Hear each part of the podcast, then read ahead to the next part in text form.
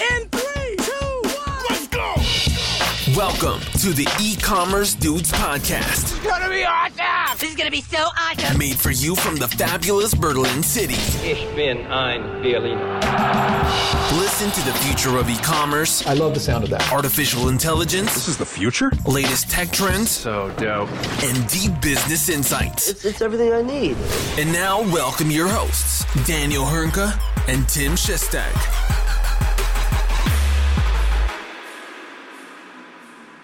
Hallo und herzlich willkommen zu einer neuen Folge bei den E-Commerce Dudes.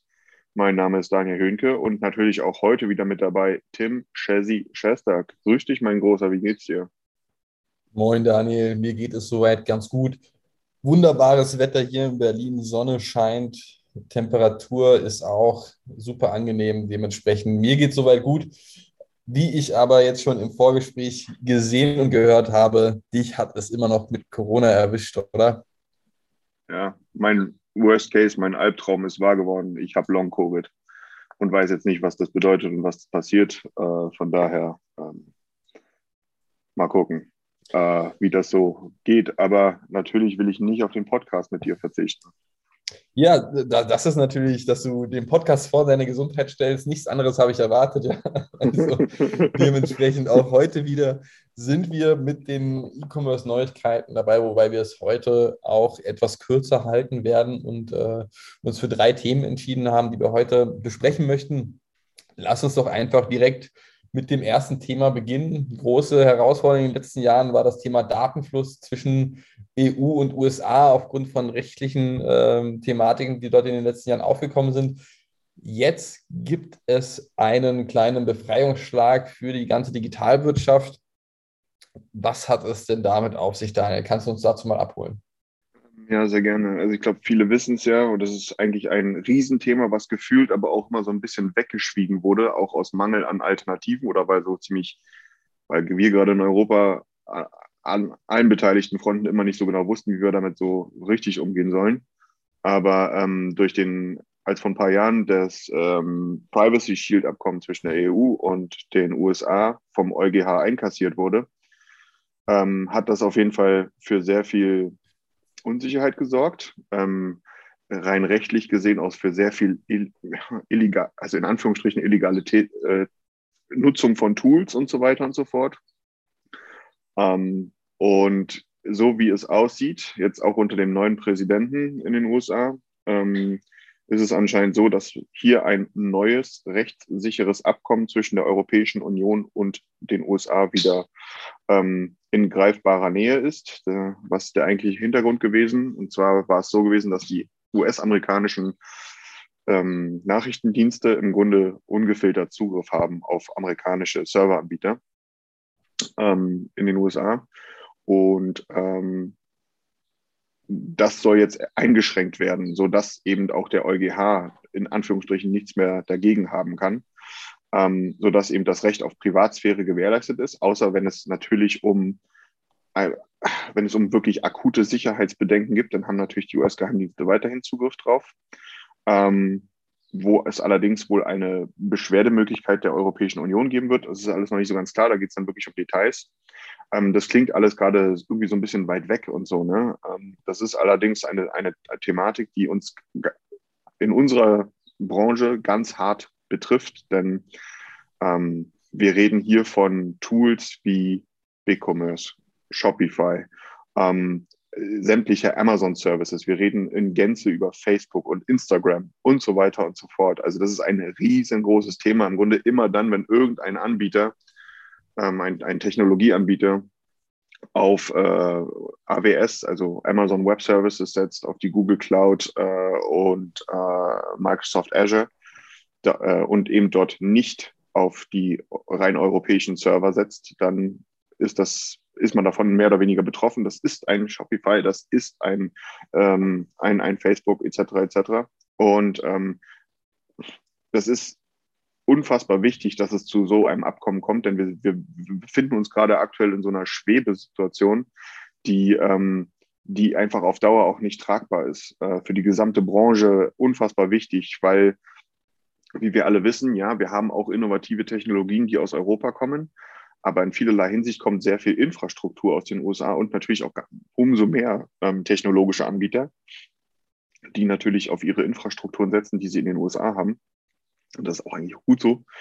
Ähm, von daher ist es so extremst wichtig, dass wir dort eine Lösung schnellstmöglich hinbekommen und endlich dieser, diese, wahrscheinlich ist es sogar falsch, wenn ich sage, diese Grauzone ein Ende hat. Wahrscheinlich, weil in vielerlei Hinsicht ist einfach der Fall, dass ähm, äh, das nicht rechtens ist, die eine oder andere Lösung zu nutzen. Ähm, ich kann das selber auch aus Erfahrung sagen, ne? gerade wenn man mit Unternehmen spricht, die eine Compliance- oder Legal-Abteilung haben, die da sehr viel Wert drauf legen. Ich werde da jetzt mal keine Namen nennen, aber es ist halt durchaus öfter vorgekommen, dass von uns Tools und Technologien ähm, äh, sozusagen angeboten worden sind oder ja, angeboten worden sind, äh, die auch super gepasst hätten, aber eben dann aufgrund dieser Tatsache, dieses, dieser Grauzone, die dir gerade vorliegt, ähm, dann im Endeffekt rausgekickt wurden, weil es dort keine legale Grundlage äh, für gibt. Und das ist wirklich in einem Rahmen, der ist riesen, riesengroß und für viele, glaube ich, auch einfach viel größer, als man denkt.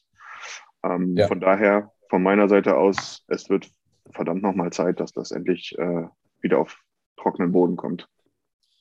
Ja, interessantes Thema, wichtiges Thema. In dem Zuge auch, dass man ja leider noch nicht wirklich weiß, wann das wirklich so befestigt ja. wird. Ja, also es, es, geht zwar nur um Kleinigkeiten, aber gerade auf politischer Ebene wissen wir ja in der Regel, dass das äh, meistens nicht nur ein paar Tage sind, sondern eher sich um Wochen, Monate handelt, bis es dort weiter vorangeht. Bisher klar Grauzone oder Notlösung, wie man es so schön umformuliert hat, genannt hat, ähm, gearbeitet, aber das, das ist, kann auch nicht das, das Ziel sein auch quasi, dass gewisse Anbieter natürlich europäische Server in dem Zuge anbieten, war ja eine Lösung. Das hat aber meines Wissens auch nicht jeder gemacht. Ja, also Beispiele, nee. glaube ich, Facebook hat ja auch gesagt, beziehungsweise Meta, dass quasi sie den europäischen Dienst abschalten würden. Ja, das kann ich mir zwar auch noch nicht so ganz vorstellen, war wahrscheinlich ein bisschen plakativ gesagt, aber umso schöner, dass diese Drohungen gar nicht äh, Wirklichkeit werden müssen, unbedingt. Ich glaube, es ist sogar wichtig, dass einfach auch ein bisschen Feuer gemacht wird. Ne? Also ja. Druck ausgeübt wird, ne? dass da wirklich eine Notwendigkeit da liegt. Ich meine, Facebook ist jetzt das wahrscheinlich eines der größten Beispiele. Es geht ja auch anders. Erst vor einer Woche oder so gab es ja die News viral gegangen, dass in Baden-Württemberg die, die Schulen äh, Microsoft Teams nicht mehr einsetzen dürfen. Eben genau aus diesem Grund. Ja. Und das ja. ist halt lächerlich. Ja, also super, super wichtiges Thema. Klar möchte sich nicht unbedingt jeder mit, mit dem Thema Datenfluss befassen und dem, dem mhm. Rechtsschutz dahinter, aber ohne funktioniert es eben auch nicht. Und du hast gerade schon die ganz großen Namen genannt, die quasi nicht in Europa bedient werden könnten, wenn es nicht zu einer Einigung kommt. Ja, beziehungsweise es würde weiter in dieser berühmte Grauzone bleiben, wie du es so schön genannt hast. Ja, absolut. Und damit würde ich auch zu unserem nächsten Themengebiet übergeben. Und zwar Letzte Woche hatten wir schon ausführlich das Thema Payment ähm, in unserem Podcast. Und auch heute wieder haben wir ein Payment-Thema und zwar geht es um GiroPay. Was ist dort denn passiert, Daniel? Entschuldige. Ähm, ja, es ist eigentlich so ein, es ist gar kein, also vor allem für unsere Branche ein vermutlich gar nicht so kleines Thema. Ähm, hier muss ich ein klitzekleines bisschen ausholen. Ähm, die Tage hatte, ähm, wisst ja, dass äh, viele meiner Kollegen aus der Ukraine jetzt mittlerweile irgendwo in Europa untergebracht sind und wir hatten hier den, äh, den, den, den Fall gehabt, dass ähm, wir natürlich da hier Bankkonten angelegt haben und so weiter und so fort. Lange Rede, kurzer Sinn. Ähm, ich habe eine äh, hat mich ein Kollege angerufen, der seine äh, Girocard bekommen hat von der Berliner Sparkasse und äh, ruft mich ganz entsetzt an und, oder verunsichert an und sagt, äh, hey Daniel, da fehlt der CWC drauf. Wie, wie geht das? So, was meinst du mit CWC? Ist eine Girocard. Also, ja, aber wie kann ich denn damit online zahlen? Und da ist bei mir so ein bisschen so, ui, ja, ist aber wieder mal peinlich gewesen, ne, äh, dass wir bei uns so ein eigenes System haben, ähm, womit man nicht online zahlen kann, ähm, im Vergleich zu einer Kreditkarte. Und genau das soll jetzt wohl ähm, angegangen werden, dass man die, also EC-Karte habe ich, muss, muss ich mir auch sagen lassen, das sagen nur noch ältere Herren. Für so alt halte ich mich ja gar nicht, aber anscheinend ist wirklich Girocard das entscheidende Wort dabei, dass äh, die, dass das Erfolgspayment-System PayDirect, hahaha, ähm, wohl in GiroPay umgetauft werden soll äh, und damit sozusagen das kombiniert werden soll, dass man praktisch mit seiner Girokarte, die man, ich glaube, jedes deutsche Konto hat eine Girokarte, oder? Also mir wäre nichts anderes bekannt oder so Ja. gut wie alle, ähm, dass das auch für den Online-Einkauf genutzt werden können soll. Ähm, da arbeiten wohl äh, die Banken gerade massiv dran. Ähm, und ich bin ja immer ein bisschen skeptisch, wenn deutsche Banken was probieren im, im digitalen Kontext. Ich muss auf der anderen Seite natürlich sagen, ich würde es natürlich sehr begrüßen, weil ähm, wir haben einfach die Thematik, dass die Kreditkartenverfügbarkeit in Deutschland deutlich geringer ist im Vergleich zu anderen Ländern. Und äh, von daher, ähm, also ein universelles Einsetzen der Karte ist wünschenswert. Von daher soll gerne kommen. Ähm, und es soll wohl auch schon dieses Jahr passieren. Ja, also ich bin da in dem Zuge eher gespannt, ob, ob sich das durchsetzt im Online-Bereich. Ja, ich meine, wir wissen beide, die Konkurrenz oder der Wettbewerb in dem Zuge ist groß und hoch und gut, gut vor allen Dingen auch. Und ist eben auch die Frage, inwiefern sich die GiroPay und inwiefern sich GiroPay dort online im Bereich durchsetzen kann oder es eher erfolglos bleibt, sagen wir mal so. Ja, durchaus, durchaus. Ich bin gespannt, wie es da, wie es da weitergeht. Ähm, ich habe sowieso das Gefühl, da passiert gerade sehr, sehr viel. Ähm, ich bin jetzt ja nun kein großer Freund von Payment-Themen. Ich finde das ja sehr eher so semi-spannend. Ja. aber, äh, äh, aber machen wir uns nichts vor, es ist halt auch ein essentielles Thema in jeglicher Form. Und ähm, von daher ist das einfach wichtig, dass das äh, natürlich auch, gerade bei so Themen, die schon da sind, dass man das auch hinterfragt und einfach dann auch neue Lösungen schafft. Von daher bin ich gespannt und würde es wahrscheinlich auch sehr begrüßen, weil ich glaube auch trotz dem wahrscheinlichen Aus der Girocard in ein paar Jahren, weil ja das Maestro-System abgeschafft wird, das bedeutet, dass man seine Girocard im Ausland nicht mehr benutzen kann. Ähm, ist es natürlich trotzdem so, dass, das, äh, dass die Karte natürlich eine extremst hohe Verbreitung in Deutschland hat und das ändert sich halt auch nicht von heute auf morgen. Ja, absolut. Absolut. Und damit mal gucken, ob wir nächste Woche wieder ein Payment-Thema hatten. Jetzt haben wir in den letzten ein, zwei Episoden drei, vier Mal das äh, Wort, oder nicht das Wort, aber die Themengebiete Payment aufgegriffen in unterschiedlichen Gebieten. Mal sehen, was kommende Woche äh, auf uns zukommt, ob es da Neuigkeiten geben wird. Aber bevor wir weiter über Payment in der kommenden Woche reden, können wir uns nochmal einer Softwarelösung widmen. Und zwar gab es mal wieder ein, ein, ja, ein Investment. Wir haben ja hier in unseren E-Commerce Dudes Episoden immer mal wieder die Themen aufgegriffen, wo unterschiedliche Software finanziell, ich sag mal, unterstützt wird, wo Investments getätigt wurden. Und auch dieses Mal ist das der Fall. Und zwar Akineo, ja, ein, ein, ein Produktinformationsmanagementsystem, also ein System, wo die ganzen Produktdaten von unterschiedlichen Unternehmen aufbereitet werden können von den diversen Marketing- oder Produktteams und man diese quasi an einer zentralen Stelle hat. Ein außerordentlich gutes und sinnvolles System. Ihr habt das ja bei euch genauso im Einsatz wie wir bei unseren Kunden. Ja. Und dort gab es nun eine Series D Investment in Höhe von 135 Millionen Dollar. Ähm, mit Sicherheit einiges an Geld, womit man nochmal deutlich in die Software investieren kann, wo man nochmal deutlich in die Expansion investieren kann. Und ähm, es sei Akeneo gegönnt. Glückwunsch nochmal. Die Meldung ist quasi schon, schon knapp einen Monat, anderthalb Monate alt, aber da wir ja so lange äh, oder eine etwas längere Pause vorgenommen haben, wollten wir das dennoch nochmal berichten. Äh, Glückwunsch an Akeneo. Ich bin überzeugt vom System und bin sehr gespannt, wie diese 135 Millionen Dollar nochmal investiert und genutzt werden.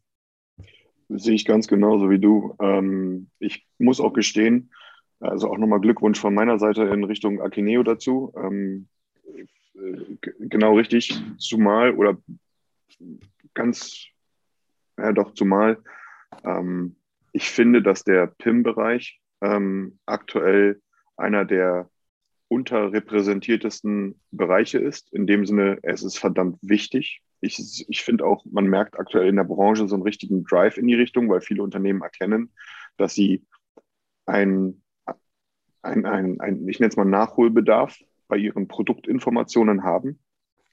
Mhm. Ähm, und äh, von daher ist das, äh, ich glaube, ein Investment, was ich sogar Also jetzt habe ich keine 135 Millionen Dollar auf meinem Konto, ne? aber ähm, hätte ich sie als Spielgeld, dann hätte ich, äh, dann würde ich das auch guten Gewissens tätigen, ähm, weil das, das System, und es gibt ja auch noch andere, ne, aber äh, jetzt waren wir bei Akeneo, ne, wirklich einen, ein, ein Problem löst, was vielleicht viele heute noch gar nicht als Problem erkennen. Ich weiß nicht, wie es bei dir aussieht, Tim, aber ich finde, ich laufe da der Sache immer noch heute sehr häufig noch über den Weg, dass äh, Produktinformationen mehr schlecht als recht in irgendwelchen antiquierten ERP-Systemen gepflegt werden oder Excel ist ein ganz großes Thema immer noch.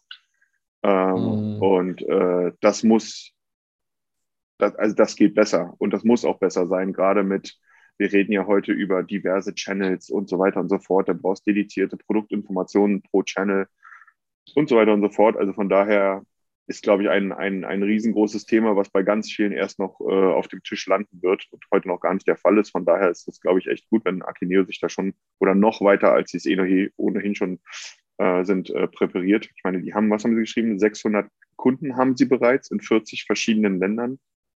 Ja. Das ist nicht wenig wahrlich nicht wenig für ein so hochgradig spezialisiertes System, was auch ganz klar eher in dem gehobenen Mittelstand, Schrägstrich Enterprise-Bereich ja auch sich so ein bisschen ansiedelt. Ne? Absolut. Also das, das Thema PIM finde ich auch ganz spannend, weil ich bin der Meinung, das haben noch nicht wirklich viele Unternehmen auf dem Schirm, einfach weil sie es ja. auch noch nicht kennen. Ja, sie wissen nicht, dass es dafür ein spezialisiertes System gibt, wo ich meine Produktdaten aufbereiten kann, wo ich quasi definieren kann, welche Produktdaten relevant sind und wer welchen Zugriff auf die Produktdaten haben soll. Normalerweise, oder was heißt normalerweise, aber viele kennen das ja noch, okay, Produktdaten vielleicht im Shop oder vielleicht im ERP-System und dort gehören sie zumindest nicht unbedingt hin. Ja, also mit Sicherheit, wenn man ein kleiner Händler ist, dann reicht das auch komplett aus, sie vielleicht im ERP-System zu haben oder im Shop-System. Aber die Empfehlung ist ganz klar, dass man sich das Thema PIM mal genauer anguckt. Und gerade für größere Unternehmen mit deutlich mehr Produktdaten ist es durchaus wichtig, sich mit diesem Thema zu beschäftigen. Und da spielt ein Akeneo eine ganz große Rolle, weil ich denke, mit der Software, die sie da haben, auch mit dem User Interface, ist das wirklich sehr intuitiv, intuitiv ähm, sehr gut verständlich erklärt. Und äh, dementsprechend denke ich, dass, dass die nächsten Jahre auch nochmal deutlich an Präsenz oder mehr an Präsenz einnehmen wird und nicht nur ausschließlich es um, es um Commerce-Systeme geht, sondern auch das Thema PIM immer wichtiger wird. Ja? Gerade wie du schon gesagt hast, auch für die etwas ähm, mittelständischeren beziehungsweise größeren Unternehmen äußerst, äußerst relevant. Und du hast es auch schon gesagt, da wiederhole ich dich nur. Heutzutage, was man heute sieht, Excel-Tabellen hin und her geschoben, per E-Mail noch ein paar Produktdaten angepasst oder per Slack und Teams. Ja, und äh, das ist natürlich sehr fehleranfällig. Dementsprechend, falls ihr oder falls euch diese Probleme und Herausforderungen bekannt sind, guckt euch doch einfach mal Akineo an, beziehungsweise beschäftigt euch mit dem Thema PIM im Allgemeinen. Sogar und, hier noch adden, ne? wir haben ähm, ich habe, äh, also das Thema ist so wichtig in der Relevanz für uns, ähm, dass wir jetzt jemanden dediziert nur fürs Thema PIM eingestellt haben. Die Kollegin hat jetzt auch gestern ihren ersten Tag bei uns gehabt. Ne? Also das ist, äh, es ist wirklich ein riesengroßes Thema, was wirklich, wirklich bei ganz vielen Unternehmen, wie wir es sehen, ähm, noch gar nicht da ist. Und bin Absolut. gespannt, wie sich das weiterentwickelt. Absolut, keine Frage. Also wir merken das auch in der Nachfrage, dass das Thema auch langsam immer mehr ankommt. Und äh, dementsprechend denke ich abschließend nochmal Glückwunsch an Akineo. Ähm, ergibt absolut Sinn, dieses Investment. Und nun würde ich sagen, wir sind jetzt schon bei knapp 20, 30 Minuten. Heute eine etwas kürzere Folge. In den kommenden Wochen wird es mit Sicherheit wieder etwas länger werden und wir werden mehr Gesprächsstoff mit reinnehmen in unserem Podcast bis dahin, es war mir eine Freude, auch heute mit dir den Podcast aufzunehmen. Ich hoffe, du kannst das Wetter natürlich auch noch ein bisschen genießen, trotz der Corona-Erkrankung und hoffentlich verabschiedet sie dich auch bald, damit du doch vielleicht das ein oder andere Event im Mai, Juni noch mitnehmen kannst. Und ansonsten bleibt mir nichts übrig, außer zu sagen, bis zum nächsten Mal. Ich danke dir, Timmy. Äh, danke euch, liebe Zuhörer. Bis zum nächsten Mal. Ciao. Ciao.